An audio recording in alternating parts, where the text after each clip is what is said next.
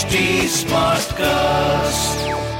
You are listening to a Mint production brought to you by HT Smartcast.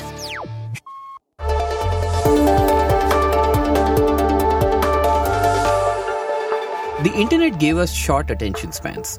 We preferred to like and share content instead of reading and sometimes even watching it. At Mint, we decided to come up with the Mint Primer, which breaks down the big news of today into short, quick, consumable questions and answers. On this podcast, you will find information about everything from cybercrime to RBI's new repo rates. I'm Prasid Banerjee, and this is what happened today. Today's primer was written by, well, me. So, if you follow tech news regularly, you've probably in the last year seen multiple times that Apple is looking at India to ramp up manufacturing. Or rather, that Apple is looking at India in order to supplement the manufacturing that it does in China.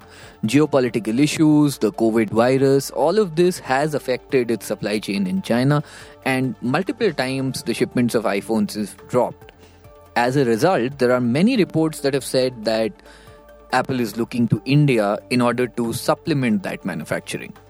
But if you really think about it, India's production capacity is still not anywhere close to China.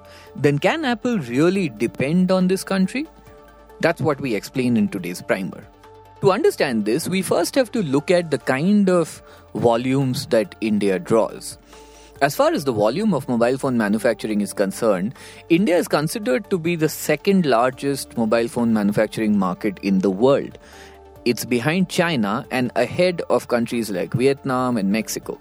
Of course, there are more, but these four are pretty much the primary phone manufacturing markets in the world. However, the difference between the first and second, that is China and India, is pretty huge. For instance, while India does approximately 300 to 350 million units of mobile phones in a year, China produced 1.5 billion phones in 2020, according to Statista. In the next five years, India targets a production capacity of $110 billion worth of phones, and about 50% of these will be domestic. Now, what's worth noting here is also that about 100 to 150, 120 odd million of these 300, 350 million phones that are produced in India are actually feature phones, which means that the number of smartphones is somewhere in the 200 millions, and we are still pretty far behind China. The main difference, though, is that what Apple and Samsung produce in India is considered to be high value devices. That's because their devices sell at higher prices. At the moment, according to industry estimates, Samsung is the largest producer in India in terms of value, but Apple is expected to become the largest manufacturer in terms of value by the end of 2022. Having said that, the keyword here is value, it's not volume. We still don't really know what kind of volumes Apple can produce. Having said that, Apple has brought some of its biggest contract manufacturers to India over the last two years. Foxconn, Pegatron, Wistron, the three big Apple iPhone makers have all set up business in India and are manufacturing phones. In fact, even comparatively recent phones like the iPhone 11 are now manufactured here in India. In addition, Chinese conglomerate BYD, which is one of the biggest manufacturers of iPads in the world, has also set up business in India. Which again tells you that Apple, of course, has the intent to bring more manufacturing here. Again, according to industry estimates, Apple is supposed to take up the lion's share of exports from this segment from India in the next five years. So, just to clarify here, the PLI scheme, which is the production linked incentive scheme that the government came up with about two years ago, is supposed to increase manufacturing in India. And much of this manufacturing is going to go towards exports. According to most estimates, Apple and Samsung will be the biggest exporters, whereas other brands will make up about 5 to 10% of those exports. Now, industry experts have warned repeatedly that Apple's plans to ramp up in India is not something that will happen just overnight or even in a year or two for that matter. At the moment, Apple's manufacturers have actually faced quite a few concerns because of the Indochina tensions, the global supply chain constraints, and more. In fact, at the moment, many of the PLI aspirants also remain behind their original estimates. The Indian government even had to revise the PLI scheme last year. In fact, in 2020 21, most firms were unable to meet their PLI targets, and as a result, the Indian government had to revise the PLI scheme. That, of course, had more to do with global supply chain constraints, but those constraints do remain till now.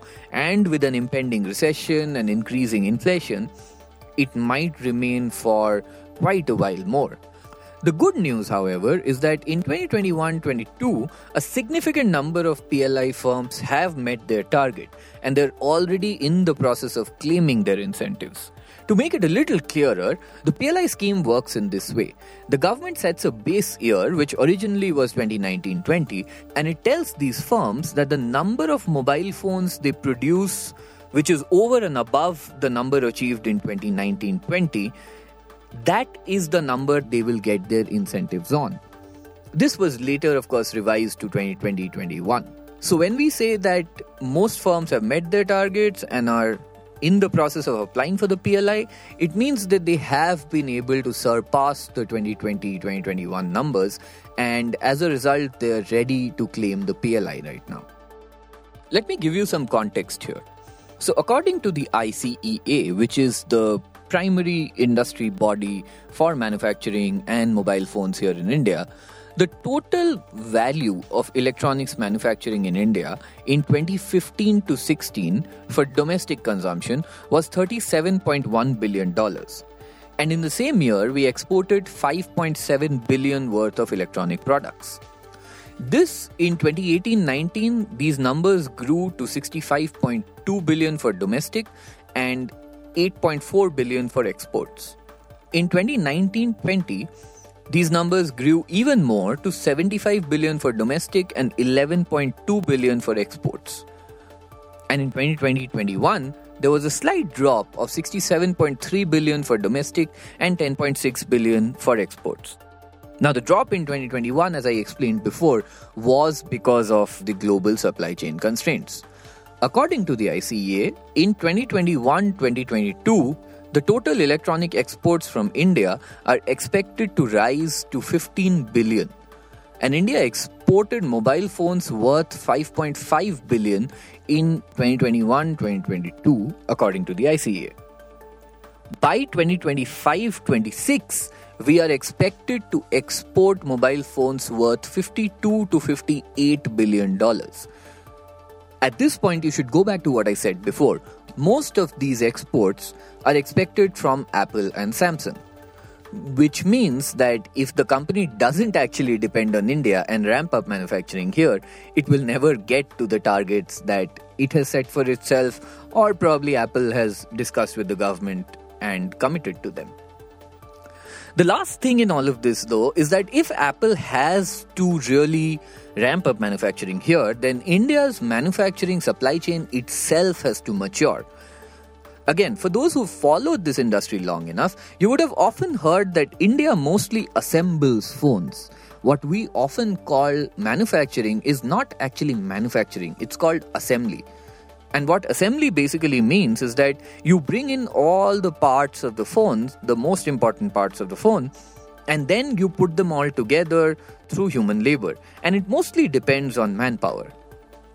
This is where the next good news for India's supply chain comes. In the last two years, while some numbers may have fallen, the manufacturing industry in India has moved to a different level.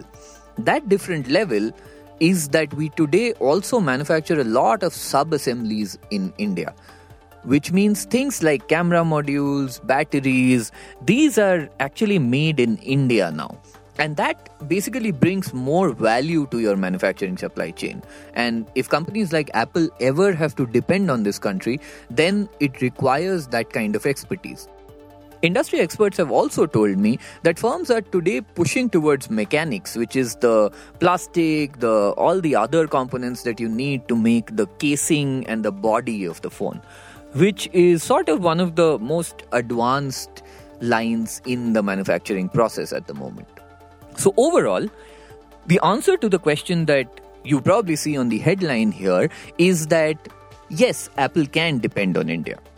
Having said that, when reports say that Apple will do it, it does not mean that Apple will do it by the end of 2022 or 2023 or probably even by 2025. This is not an overnight process and it will take at least five years, if not more. And that was a quick glimpse at today's front page. We'll see you again tomorrow. This was a Mint production brought to you by HT Smartcast. HT Smartcast.